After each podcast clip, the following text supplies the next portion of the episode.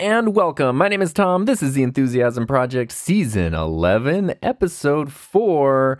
Can you believe it? And I've got a lot in store for Episode 4 because today we're going to talk about adding video to your podcast. And yes, I'm aware of the irony that this is an audio only podcast all about video because I have chosen not to add video to my podcast, which we will talk about, at least for the time being.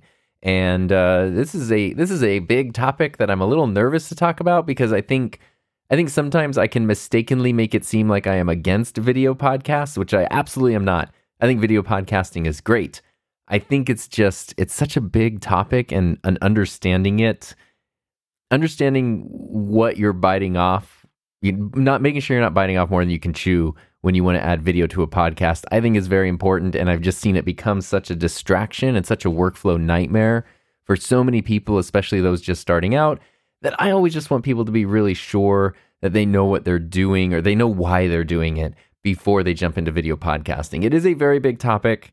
I kind of feel like it's it's almost uh, you know, I'll teach you calculus in an hour and it's going to be way too much to cover. So that's sort of how video podcasting is, but I think I've broken things down in a way that I hope is helpful and that will at least maybe answer some questions, give you some ideas about workflows, and if nothing else, then also point you in the direction of which other questions to ask as time goes on. So that's kind of the goal today as we talk about video podcasting.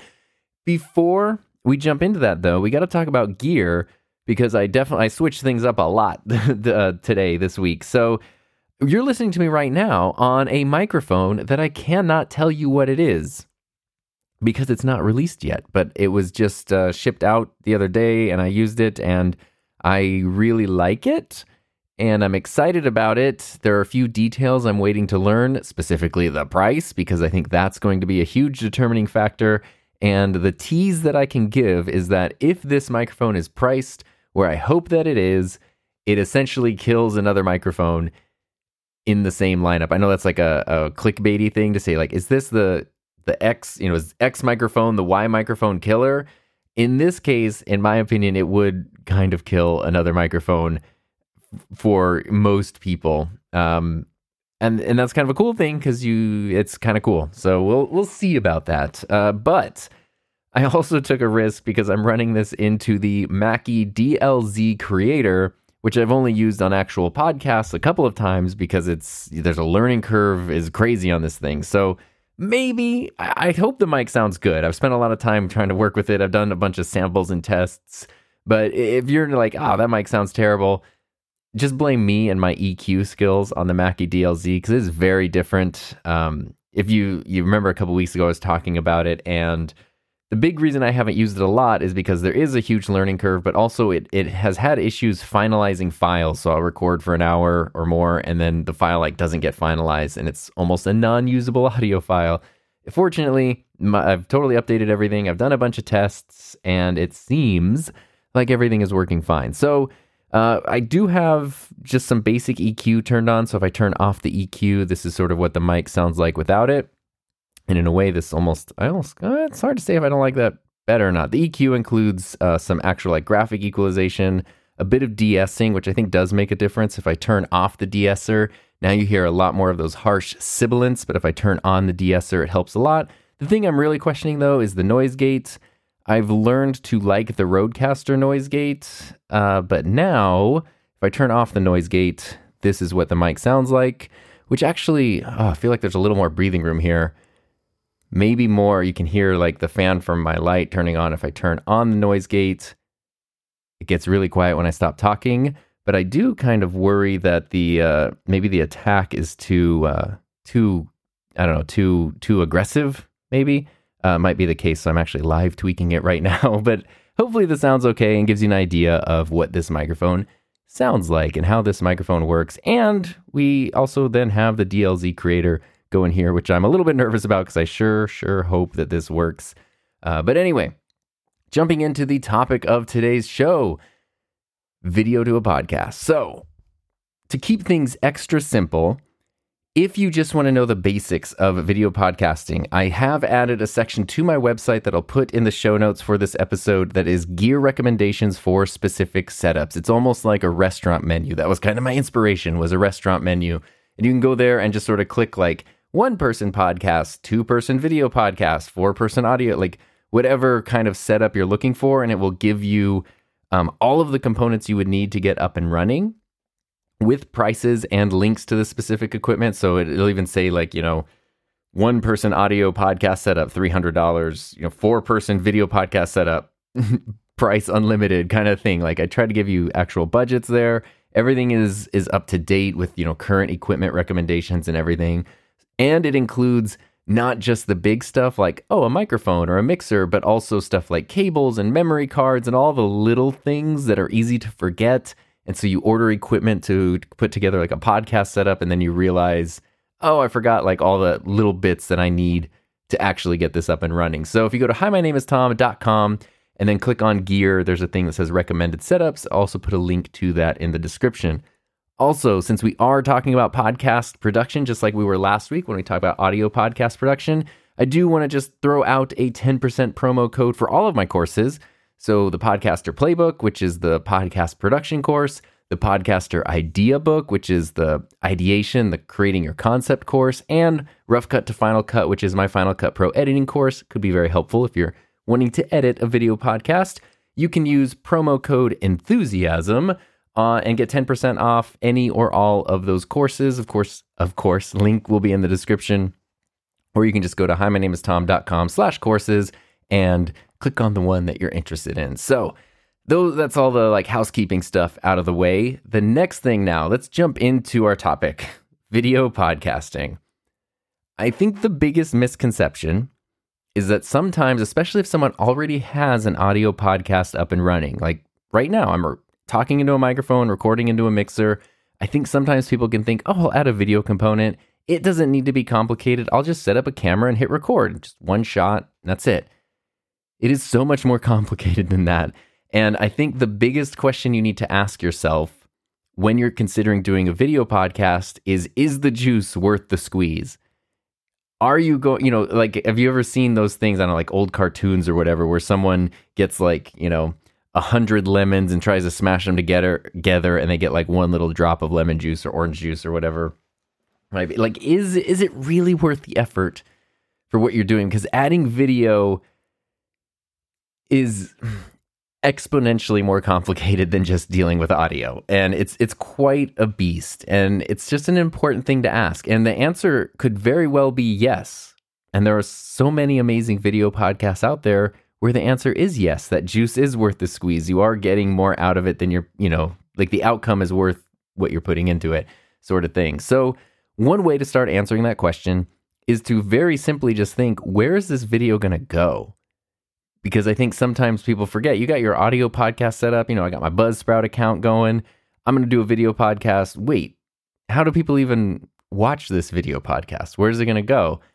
It sounds sort of simple, but if you already have sort of people finding your podcast in certain directories and through certain links, how are you going to bring in this video component? Uh, there's really two two ways one of which is is extremely obvious. Uh, the the less obvious one is that Spotify does support video podcasting, and if you use Spotify for podcasters, formerly known as Anchor, uh, you can upload a video version of your podcast, and they do it very well because on Spotify you'll be able to watch the video version, but then they will also just parse out the audio and send it to you know to your feeds and your directory. So that's kind of cool. Like you you have your video file is your one file, and it's going to accommodate both the video people who will have to watch through Spotify and the audio people, and everybody's kind of good with that one file, which is really really cool. Obviously, if you want to share video, YouTube is you know is the number one place to go, right? And and YouTube has been making massive pushes towards podcasting in the past year. And the biggest benefit, the absolute biggest benefit to YouTube is discoverability more than any podcast directory, more than Spotify, more than any of that stuff. You know, YouTube's ability to recommend stuff and and you know surface videos to viewers all over to billions of viewers all over the world definitely is what makes it stand out compared to a lot of the other services. So it would be, I think it would be silly to have a video podcast and not put it on YouTube because that's that's the biggest benefit. And it wouldn't really surprise me if you end up noticing that you get more views, more attention on your video podcast through YouTube than through traditional directories. However, it's tough to say if those are going to be quality listens and quality views because if somebody goes to a podcast directory, you know, they go whatever, they open up Overcast or Apple Podcasts and they search up your show or they they follow or subscribe to your show and they listen to every episode.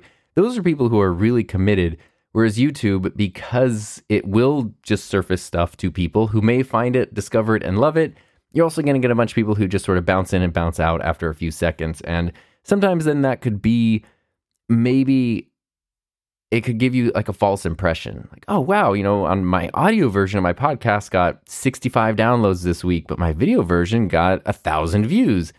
like, but did a thousand people actually listen to the whole thing? Probably not, honestly. So, you know that's something to consider but youtube's youtube's um, approach to podcasting has really grown in the past year and that's been very exciting because uh, what you can basically do now is create a playlist add videos to that playlist and mark the playlist as a podcast and then it will be available in in uh, like all of the within youtube podcast directories but also on youtube music so that's that's a pretty cool way to get discovered it works out really really well the downside here, though, is if you have an existing show. If you're starting from scratch, then you can dive into YouTube. But if you still want to do the audio and video component, you're, you're, you have two separate files, two separate links, two separate workflows. Um, even if you want to upload your video to Spotify, but then you also want it to be on YouTube, you're uploading the file again over on YouTube to make it visible there. But let's say my show, The Enthusiasm Project. I have the audio version, it's in all the directories. If I want to add a video version, I have to then, you know, essentially create a podcast on YouTube and upload it there. And anytime I want to direct people to my podcast, I have to decide which of these two links to share with them. And that can be confusing. You know, it's always messy, anything like that. So, what I'm personally waiting for, I'm actually very on board with adding a video element to my podcast because after four years and a hundred some odd episodes, I feel like I'm ready for it. you know, I've experimented with it a little bit in the past, but I would like it to I would like to make it more of a regular thing. And I've even got like Ecamm stuff all set up so that way through like, you know, the use of Ecamm, the use of Stream Deck and some automation and stuff, it can be a pretty simple on the fly workflow. But what I'm waiting for is for YouTube to embrace RSS feeds, which they did say they were going to do when they first started announcing their push to podcasting.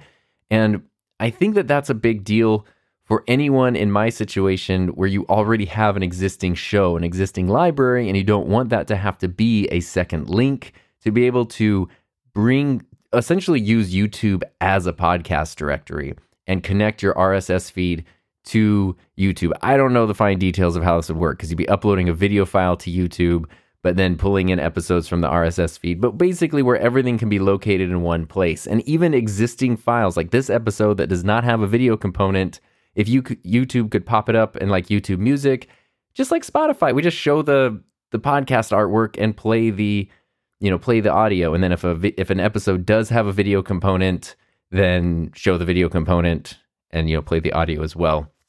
So I don't know how they could do that. The benefit to YouTube in doing that is that they don't have to host the shows that that are being linked to through the RSS feed. Like they would be hosted on Buzzsprout. YouTube would be the player, and then knowing YouTube, they probably still put ads on top of it as well, so they'd be ad- be able to put advertising on data that they are not hosting. So that kind of seems like you know a benefit, right, to them. Maybe annoying to you know viewers and stuff, but anyway, they said they are going to do that, and I think that's the big key for people who have had podcasts for many years, hundreds. Some people have thousands of episodes. It's it's very unappealing the idea of starting from scratch with YouTube podcasting. You know, push might come to shove and it might just become inevitable that like that's just what you have to do if you want to have a video podcast is okay. I don't know, either add this to a playlist on an existing channel or start a new channel for the podcast and that whole dilemma. I'm kind of waiting to see right now. Even though YouTube podcasting has become better and it's a cool option, it's definitely something you you should consider if you want to create a video podcast. To me, it still kind of seems like it's in it's in beta mode. And so that's the the first thing to consider. We haven't even talked about gear. We haven't talked about the process. We've just talked about like what would you even do with a video version of your podcast? Where would it go? Where would it live? What what are you going to do there? The next thing, a question that I get a lot is people want to do video podcasts, but they almost don't want to use a camera. And instead, they want to use like a static image. They want to make a video file, take their audio file, throw it into a video editor, add an image like their podcast artwork on it, or like a visualizer that shows the sound waves bouncing up and down, and that's their video podcast. Even though I said I wish YouTube would do that with existing episodes through the RSS feed, I don't think you should do that if you're starting a video podcast. Obviously, you can do whatever you want. It's my opinion that that's that's that's not the purpose of video podcasting on YouTube. If you're embracing YouTube to do a video podcast, you should have a video podcast, not kind of trick people into like, was this a video? Oh, it's not. It just stick with audio only at that point. And I feel like YouTube, if they haven't already, they will kind of crack down on being able to easily tell this video podcast is actually a video of people like podcasting. This video podcast is a static image or a you know non people. It's not actual video. Um, and I feel like when it comes to what is being recommended and surfaced, those things are going to play a factor. That's just my thought. But anyway, that's that's kind of the the the core question is where would the video component even go? Like what are you going to do with this thing? When I was a kid and my best friend and I would make movies every, you know, God, we made like a hundred Steven Seagal level movies from the ages of like 11 to 14. And we never considered like who was going to watch these. You know, they're all on eight millimeter and VHS tapes and stuff. And the, the idea of like people seeing them never even crossed our minds. We were just making the movies and then we'd show them whoever was there.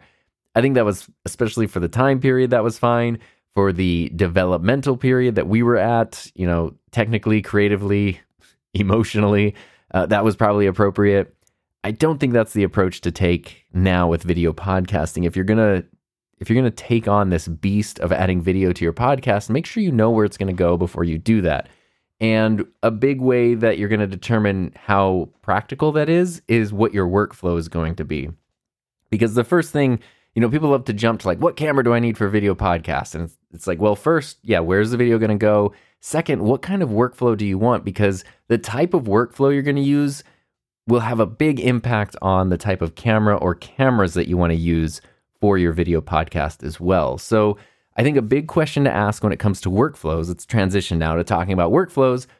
I think a big question to ask is Are you going to edit your show or is it going to be essentially live to disc, live to tape in the olden days? Like this episode is being recorded to the DLZ creator. I play the music live at the beginning and end, stop recording unless something goes horribly wrong in the next, you know, 40 minutes. It's not an edited show. It's just a straight, it's outlined and practiced and thought through, but the actual recording is not edited. Is that the approach that you're going to take with your video podcast? Or are you going to film it and then throw it into a video editor and tighten it up and edit it? Does that mean you're going to be switching between different camera angles? How are you going to do that? You know, all of those types of things there. But the biggest the biggest question that recording live to disc or editing will answer is if you're going to be recording internally to your camera or recording internally to a computer. And of course, you can kind of mix and match those, but you know, if you're just setting up one, two, or three cameras, pressing record on each camera, and then combining all that footage in editing software that it's a different workflow than if you're trying to switch between angles live on the fly. And by the time you're done recording the episode, you have your finished edited episode, or at least it's, you know, 90% there, and maybe you need to throw on some intro and outro video or something, or just, you know, tighten things up a little bit. Um, a cool way to do this, though, is to just use your computer and then a program like Ecamm Live or OBS. Ecamm is obviously my favorite. I've talked about Ecamm a lot. It's not free, it's paid. I just today had to renew my Ecamm subscription for the year, so it came out to $384 a year. So a little over a dollar a day is essentially the price for Ecamm Live.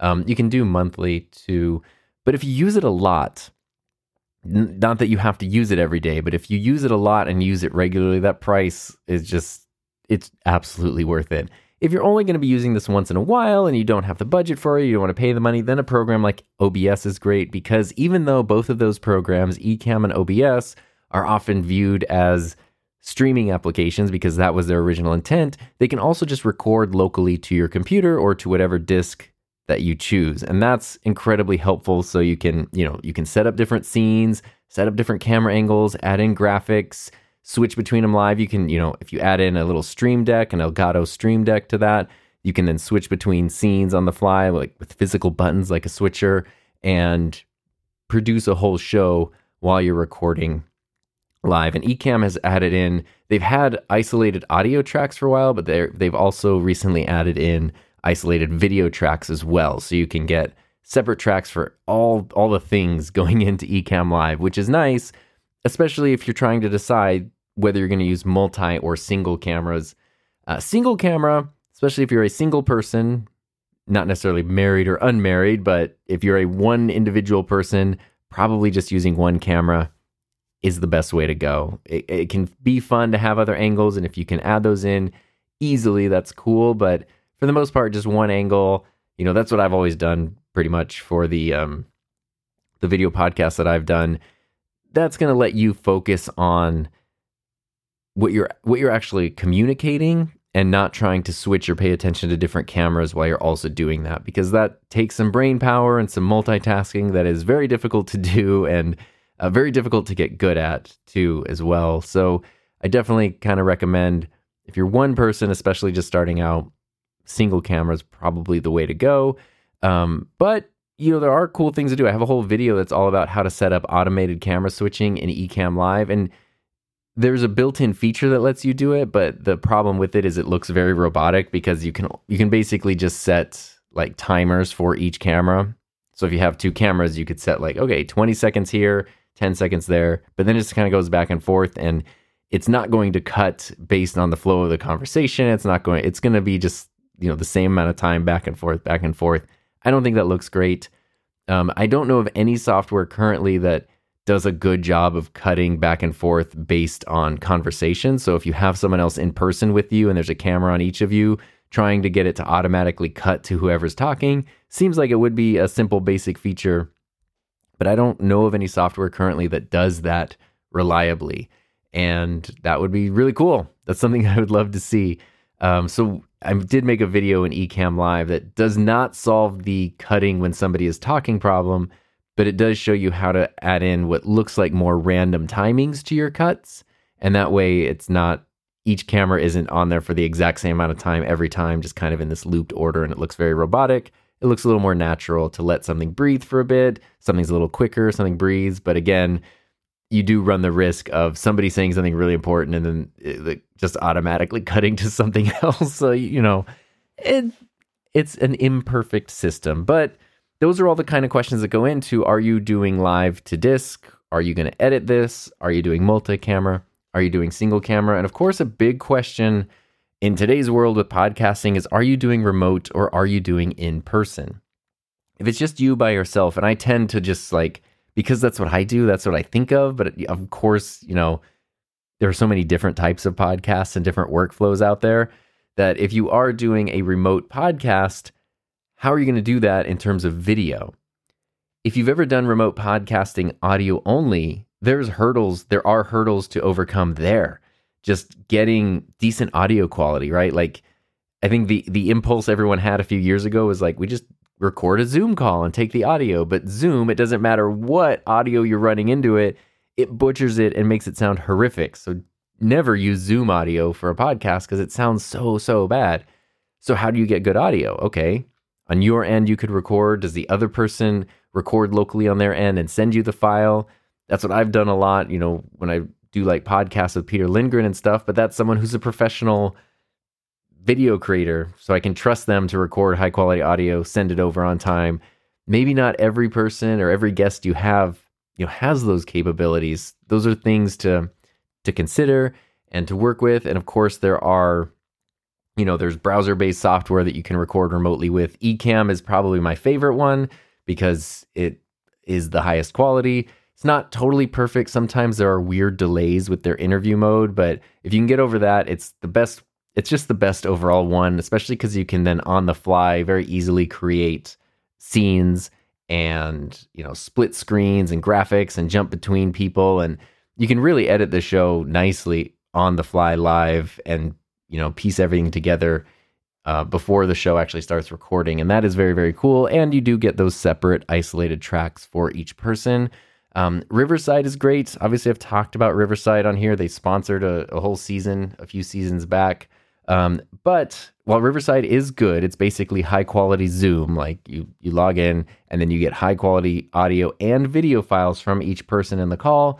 Uh, I've just, it's gotten less reliable lately. I don't know. It's just gotten not as super reliable as it would be before. And so I prefer Ecamm Live over Riverside for reliability reasons.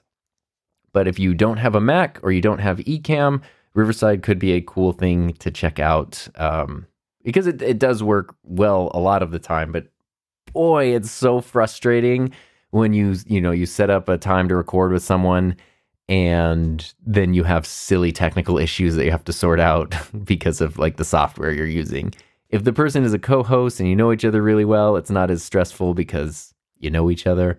But if it's a guest, you know, you've scheduled a guest and someone's taking time out of their their schedule to be on your show and then it's like some dumb software problem stops you from recording on time that is very very frustrating so that's something to consider if you're doing a remote podcast is how are you going to do it and then a big question too is do you care about consistency between the different hosts or the host and the guests like the different shots? Most people don't and i think that that's okay but that means it's not uncommon to then see video podcasts where one person has you know a very like high quality looking setup and other people have you know they're just using like their macbook webcam or whatever and it doesn't look there's there's a, a pretty big disparity between quality i don't think that that actually matters i don't think that that negatively affects the content of the show but you know, it's it's something to be aware of if you're like, oh yeah, we'll do this remote thing. I've spent all this time building a studio and my co-host has a webcam.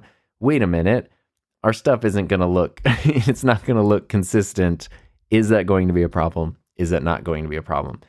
And then something that has been growing in popularity, which I think is really fun and really cool, is multi-person in-person video podcasts. So it's not remote, it's you are in the same room with other people and that means you might need to consider building a set. Are you set to build a set? I guess that would apply to to anything, even a I guess that applies to all levels. Let me break this down. If you are an individual recording your video podcast, there's still an element of needing a set, right? You probably need to have a background. Maybe it's very small, very simple, very plain. Maybe it's very complex, but you need to figure out where you're going to film. And that also includes all the other things because now you're adding video. Video is a lot more than just a camera. Video is also lighting. it's also figuring out how to power that camera, how to, you know, do you have a hard drive you're recording to? Do you have an SD card you're recording to? All of those questions come into play once you start adding in video and then lighting because a camera can't do anything if it can't capture light. So now, do you have a lighting setup? How it's a lot to add in, right? And now if you're building a set for multiple people, you're not just trying to make one person look good, you're trying to make all of the people. If there are two or three people looking good, trying to make all of them look good. So, do you have a set and a lighting setup that works for that? Obviously, you don't have to have professional Hollywood broadcast quality to start your video podcast. You know, you can start basic and start with, you know, simple stuff, but just be realistic, you know, be aware of that too. I have seen plenty of I guess the the best strategy I've seen for people just starting out is even if they have like two people and a guest, it's usually three people on screen is what I've seen do this a lot. You have two co-hosts and then you have a guest each week. And they will just set up one camera that's just a wide shot of everybody and try to make a little set that kind of looks nice. Sometimes it's in a living room or an office or garage or whatever. They make it look as nice as possible. It's brightly lit as much as possible and that's it. And that works pretty darn well. Like that that is a a more than usable experience for the listener and as long as it sounds good, as long as your audio still sounds good, then the the lacking of video quality or the lacking of different angles won't matter as much. But as you're diving into like, I want to create my show, we're going to build a set, we're going to do all this, that again, is the juice worth the squeeze? Especially when you remember when it comes to video podcasting, I like them. Like, I won't lie. If there's two options, if I want to listen to an episode and there's a video version and a non video version, I'll choose the video version because why not? They put, they burned the calories to create it. I'll watch it, but I'm not sitting there staring at the screen for the whole hour just watching people talk. I'm kind of, it's on and I'm listening the whole time, but I'm kind of just glancing to and from the screen. So just remember that's probably how your video podcast is going to be consumed is it's on and people are sort of it's in the background and they're kind of glancing up at it. There's nothing wrong with that. It would be kind of crazy to expect people to stare at a screen for, you know, 60 to 90 minutes or more and it's kind of a static image of just a person talking. It'd be like it'd be very weird. But as you're, you know, bending over backwards and and draining your budget to build this video podcasting setup, maybe remember that most people aren't going to be staring at it the whole time, every time. So, just something to keep in mind. And then also, as we're talking about the workflow and recording into a computer, that is also where something like an ATEM Mini would come into play. Obviously, those are wonderful for video podcasting because you can connect multiple HDMI sources, multiple cameras to the ATEM and then the ATEM can either be the capture card that runs to your computer and you can record into Ecamm, OBS, or whatever, or you can even connect an SSD directly to the ATEM and record right in there. And this is where, especially in the world where um, DaVinci Resolve is growing in popularity, if you have one of the ATEM ISO models, they will record separate audio and video tracks for each source to the connected hard drive and it will also record, it will create a DaVinci Resolve project file based on the cuts that you've made. So as you're recording through and you're cutting between cameras, it will remember that and create a project file you can open up in Resolve and then you can, you know, fine tune it and tighten it if you want. So it's like you're recording live to disk, but if you decide that you want to uh, you know, to edit it and to fine tune it later on, you can do that and you don't have to start from scratch. You already have a project file as soon as you've stopped recording. Okay, so now let's move in and talk about cameras. Obviously, we're talking about video podcasting. Talking about cameras is uh, is unavoidable, but there are so many different. There's just so many different ways to approach this. So again, very broad, very high level discussion here, right? We're not not too much into the weeds. Earlier, I mentioned that you could either record internally or run the camera signal to your computer to a capture card or whatever. So let's talk about uh, if you're going to record internally, what does that mean? What do you need? A couple things that you need. One is memory cards. Do you have a memory card that will last the length of your show? And if your camera has two memory card slots, you know, are you going to to have it where they it's like overflow. When card 1 fills up it just starts recording on card B or are you going to have them record simultaneously so that way you have a backup of your show which is not a terrible idea especially if you have guests and stuff.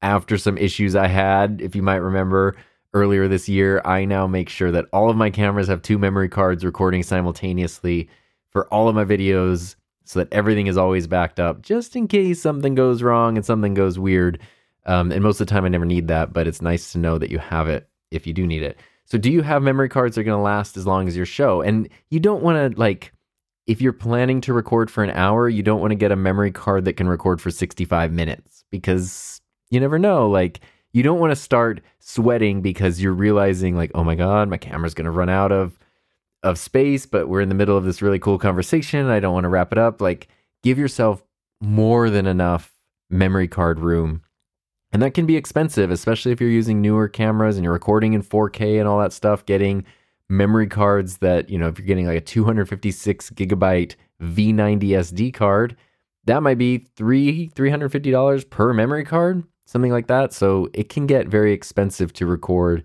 internally to a camera. And then the other thing is, how are you going to power these cameras? especially if you are recording internally, they're going to drain the battery faster. But even if you're not recording internally, just having them on for a long period of time is going to drain the battery as well. So the best thing you can do is find way find a way to run your camera off of you know wall power and the sorry, I thought I thought I was trying to think of a pun that involved wallflower power because as, as a former wallflower, I was like, hey, wallflower power. But anyway, wall power. Yes, you need that for your camera. And some camera models have whole dummy battery systems where it's like it looks like a camera battery, but it has a power cord attached to it, and you put the battery into the camera, the fake battery into the camera, and then plug the cord into the wall, and now you can run off wall power. I know my Sony cameras all have USB C power, which is really nice, but they don't work on just any USB C power supply. So I had to buy a very specific. Uh, it's a it's a power adapter. I think it's a 65 watt power adapter that has two USB C ports on it. And that can run two cameras. It can charge them and it can run them. And that way the battery doesn't drain over any amount of time that the cameras are plugged in. Because the problem I was having prior to that was I would connect my, you know, say my FX3 to USB C power and it would have a fully charged battery. And then I would do a live stream or something and I would notice the battery is still draining down and I would start panicking because it's like, oh, now I've got 12% battery left, but I think there's there's going to be, you know, a stream for another 10 minutes. Is that going to last?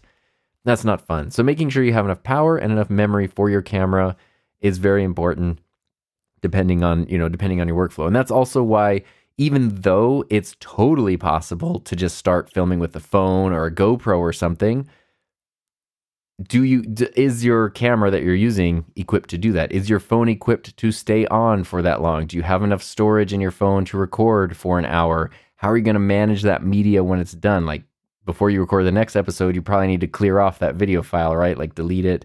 If you're using something like a gopro i'm going to work on a whole video about this because um, you can totally use gopros to film long time for live streams but if you're recording internally it's definitely going to overheat before an hour runs out, even if you're in a nice, cool studio environment.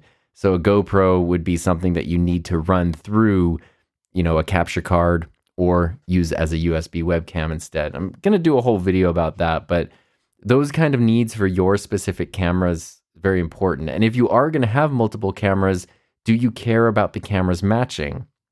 If you're starting from scratch, like, you know, when I was putting together our broadcast studio setup, at um, my digital media program when I was teaching and we needed four cameras, I made sure to order the exact same four camera, like the same camera four times. So that way everything the controls are the same, everything functions exactly the same. If you set the white balance to one setting on one camera and one on another, it's going to look exactly the same. Like you can cut between them and it just looks like the same camera being moved around. It's one big reason that I love even though I have 3 different models of Sony camera, my FX3 and my A7S3 have the exact same sensor. So it's kind of the same thing. When I set the settings on those cameras, the colors and the exposure, everything matches perfectly. The A7 IV does have a different sensor, but it's close enough. And with the Sony, you know, with the Sony processing and the Sony color science, whatever you want to call it behind it, it's easy to mix that in. But in the times when then I throw my Canon camera into the mix with the Sony cameras, it doesn't match exactly right. So it takes a lot more time in editing to make things match up, um, which is not a problem. Like if you're putting together your podcast and you're just combining what you have, so you're going to take, you know, you have a Sony A7 IV, but you also have a, an iPhone and a GoPro, and you wanted to smash all those together and use those as your three cameras. It is very possible to do that, but it is going to take a little bit of time and planning to help it not be distracting when you cut between those angles because the quality is going to be so different between them. And and you can totally overcome those things. And you know if you're using a GoPro and a mirrorless camera together you probably don't want to use a super shallow depth of field on the mirrorless camera because the GoPro has a very wide depth of field. And if you're cutting between those that might look a little strange. So if you try to make a match by having a very wide depth of field on both cameras then the difference is going to be a little less noticeable if you're environment that you're filming in is lit really well and there's plenty of there's plenty of light sources happening. Again the cameras will perform a lot better. And like i mentioned when it comes to cameras if you're not recording internally you do have a lot more options. So i would encourage you if you want to do a video podcast not to record internally to your camera. The reason for that like i mentioned the the sd cards and the memory cards get very expensive and can fill up very quickly but also internal recording uses a lot more power, so not an issue if you're connected to battery power, but it also does generate a lot more heat, and that's where cameras can start to overheat more, especially after a long period of time. If you have something like the FX3 or the FX30 that has a built in fan, you shouldn't ever have to worry about overheating. But if you have a GoPro or even a phone or you know some other mirrorless cameras and you're recording internally, overheating and then the camera just shutting off randomly is definitely a thing that probably will happen in the course of a longer podcast episode. If you're not recording internally, the camera is just sending its signal out, elsewhere.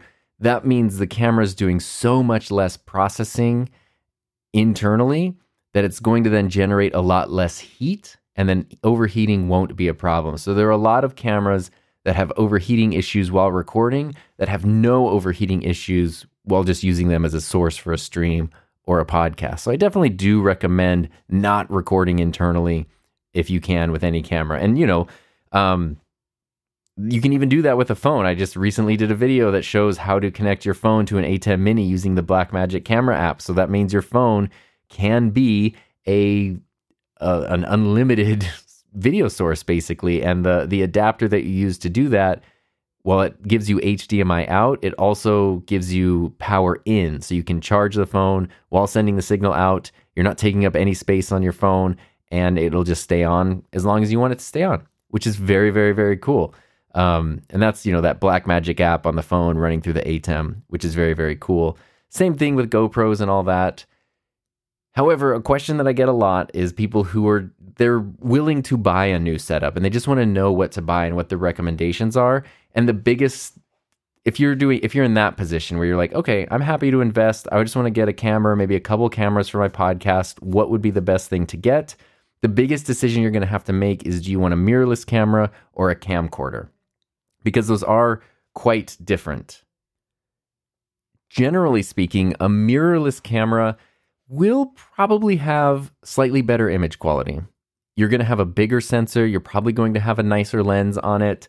The mirrorless camera that I always recommend when people are just starting out and jumping in is the Sony ZV-E10 because it's just such a high quality camera and you can the lens it comes with is a very capable lens, but then you can swap out, you know, you know, you have Sony's whole E-mount lineup and Tamron and Sigma and all those other ones that you can add on to it. So it's very very versatile. If you have a little bit more in your budget, I think the FX30 from Sony is a really good choice because it's basically everything I love about my FX3 but at half the price. And the reason it's half the price is because it has a crop sensor. So it has a smaller sensor than the FX3 does, but a way bigger sensor than a camcorder will. And it has that built-in fan, and it's it's a great studio camera.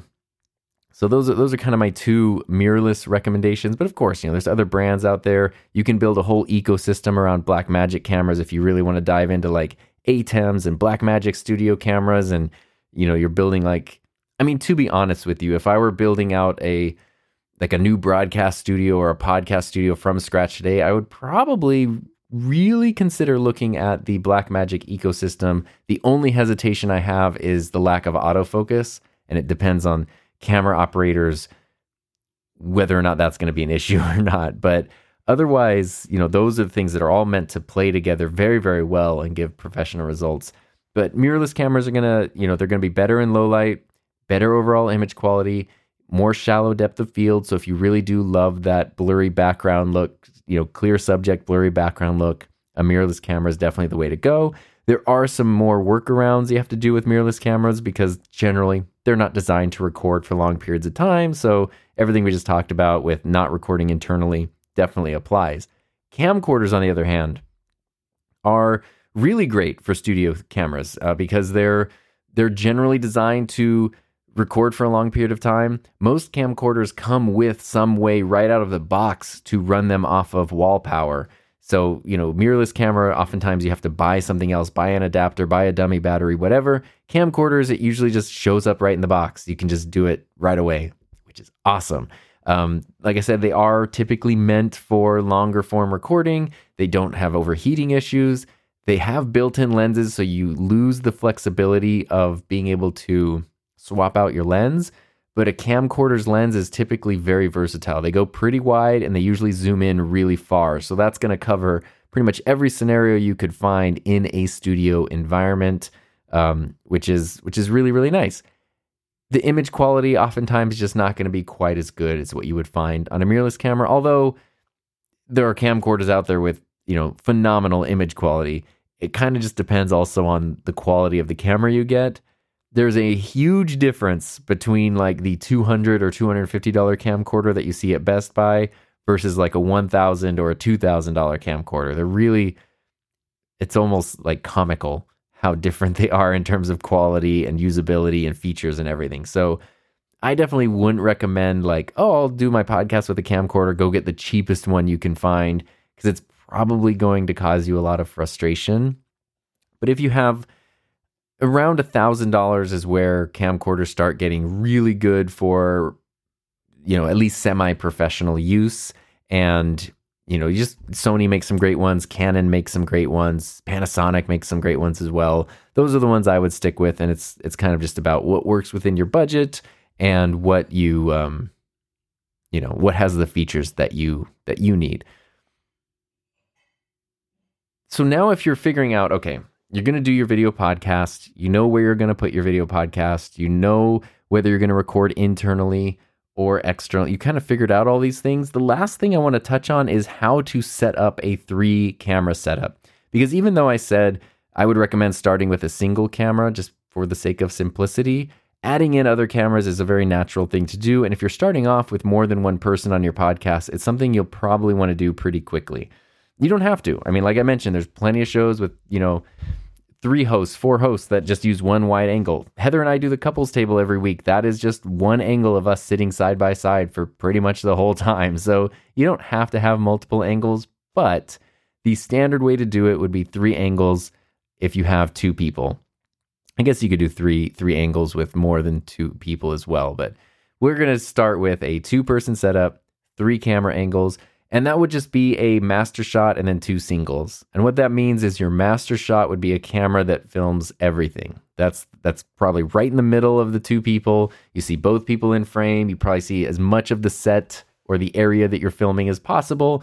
And that's your main angle where you're probably going to start the show, probably end the show, and an angle you would cut to anytime both people are talking or there's a lot of back and forth or something like that. Then you would have two other cameras getting single shots, one of each person. That would probably be more of like a medium shot where you're kind of filming from the middle of their chest to just above their head. Like, definitely use your rule of thirds and learn about framing and all that kind of stuff. And each person is going to have their single shot. And that way, you know, you can cut to the master shot when the show starts. When one person's talking, you can cut to their shot. You can get cut to the other person shot, back to the master shot, and cutting between these three shots is pretty much all you need to make a really, really, really dynamic show. And that's, you know, not even taking into account if you're going to add in things like graphics or, you know, B roll footage or whatever else, depending on how heavily produced your video podcast is going to be. But that's kind of the typical three camera setup. There is something really important that might be a little difficult for me to communicate via audio only, so video might be a good idea for this. Uh, but that is the 180 degree rule when it comes to using multiple cameras. What this means is you want to make sure it doesn't magically look like people switch places while you switch camera angles. So let's let's imagine you have two hosts sitting at a table. Right? Like one person on one side of the table, one person on the other, and they're facing each other. Then imagine you have your master camera angle down at like the end of the table. So host A is on the left of the screen, host B is on the right side of the screen. What you want to do is make sure that your other two cameras stay on that same half of the table. So you would probably have a camera to the left of the main one that's pointed to host B, and that's their single shot. And you would have a camera to the right of the, the master shot pointed to host A, and that's their main angle if you break the 180 degree rule, what that means is while the the camera is at one end of the table, your other shots are kind of like from the other side of the table. And what that's going to do is we're going to see the master shot where one person is on the left, one person's on the right. But then when we cut to their single shots, they're going to be like facing the other direction. And it's going to look like they have switched spots. And sometimes then you can also end up with scenes where if you're instead of cutting from one person okay sorry let's, let's talk about camera framing here when you give them a little bit of look space so the direction someone is looking there's a little more space in the frame in that direction that should be towards the person they're talking to, right? Most of the time. So if you cut from one host, they have look space on one side of the screen, you cut to the other host, they would want to you would want it to be like they're looking towards each other in the same direction. When you break that 180 degree rule, you can sometimes make it look like people are facing away from each other or they're both facing the same direction and it just gets it gets really weird and really confusing and it, it makes it look like people are teleporting all the way around. It sounds confusing. The big thing to remember is like essentially all three of your cameras are next to each other. Don't put them on opposite sides of the room, opposite sides of a table, because that's when you run the risk of inadvertently breaking the 180 degree rule. And that can be very confusing for something like a video podcast. And then it takes, you know, a lot of trial and experimentation to get better and better and better. I know a lot of people look at, you know, very popular video podcasts and want to duplicate those.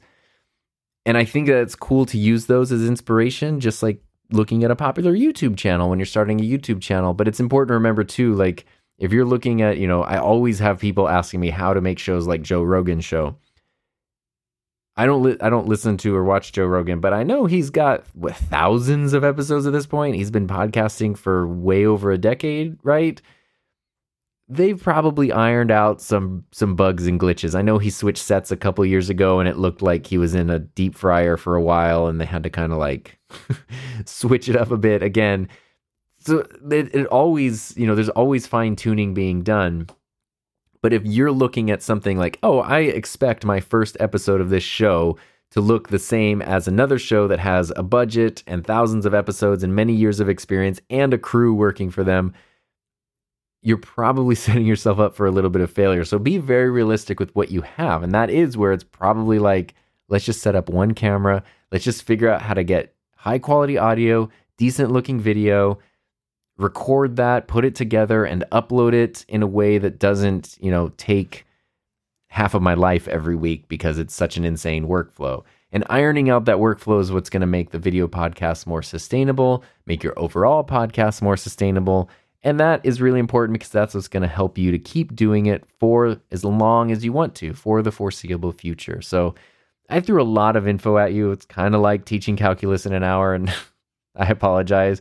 But hopefully, it kind of like it might sound like I'm trying to d- discourage you from starting a video podcast, and I'm absolutely not. I just I know so many times people bite off more than they can chew, and I've seen so many people dive into we're going to start a video podcast it gets way overwhelming, way difficult, and then they stop. Whereas I think they probably would have kept going if they only started with an audio only podcast.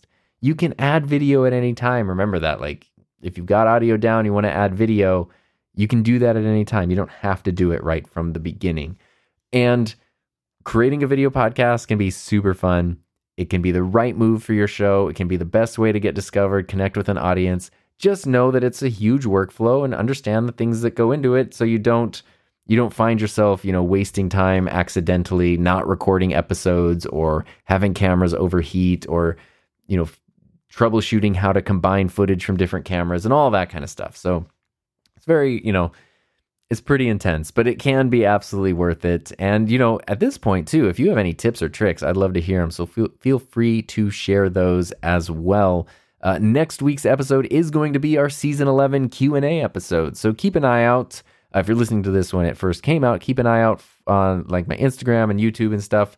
I'll put out a call for questions sometime in the next week before that episode uh, is recorded, and that way you can submit questions. But of course, as you know, you don't have to wait for the Q&A episode. You can always just go to hi, my name is tom.com and leave a voice message for the podcast or just send an email to tom at enthusiasmproject.com. And that does include if you have any you know, awesome workflow hacks or advice or tips or anything for video podcasting, feel free to send those in.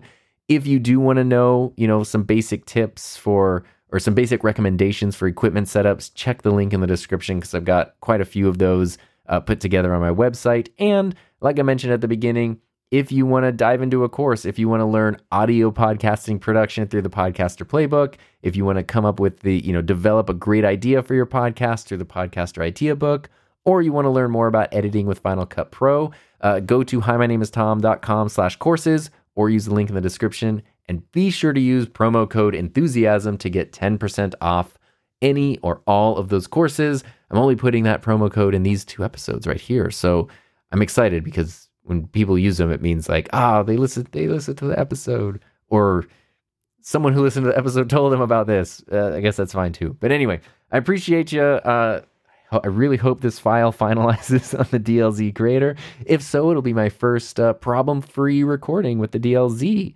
And that is pretty cool. So thanks for listening. I hope you have a safe, happy, healthy, fun rest of your week. And I will see you next time.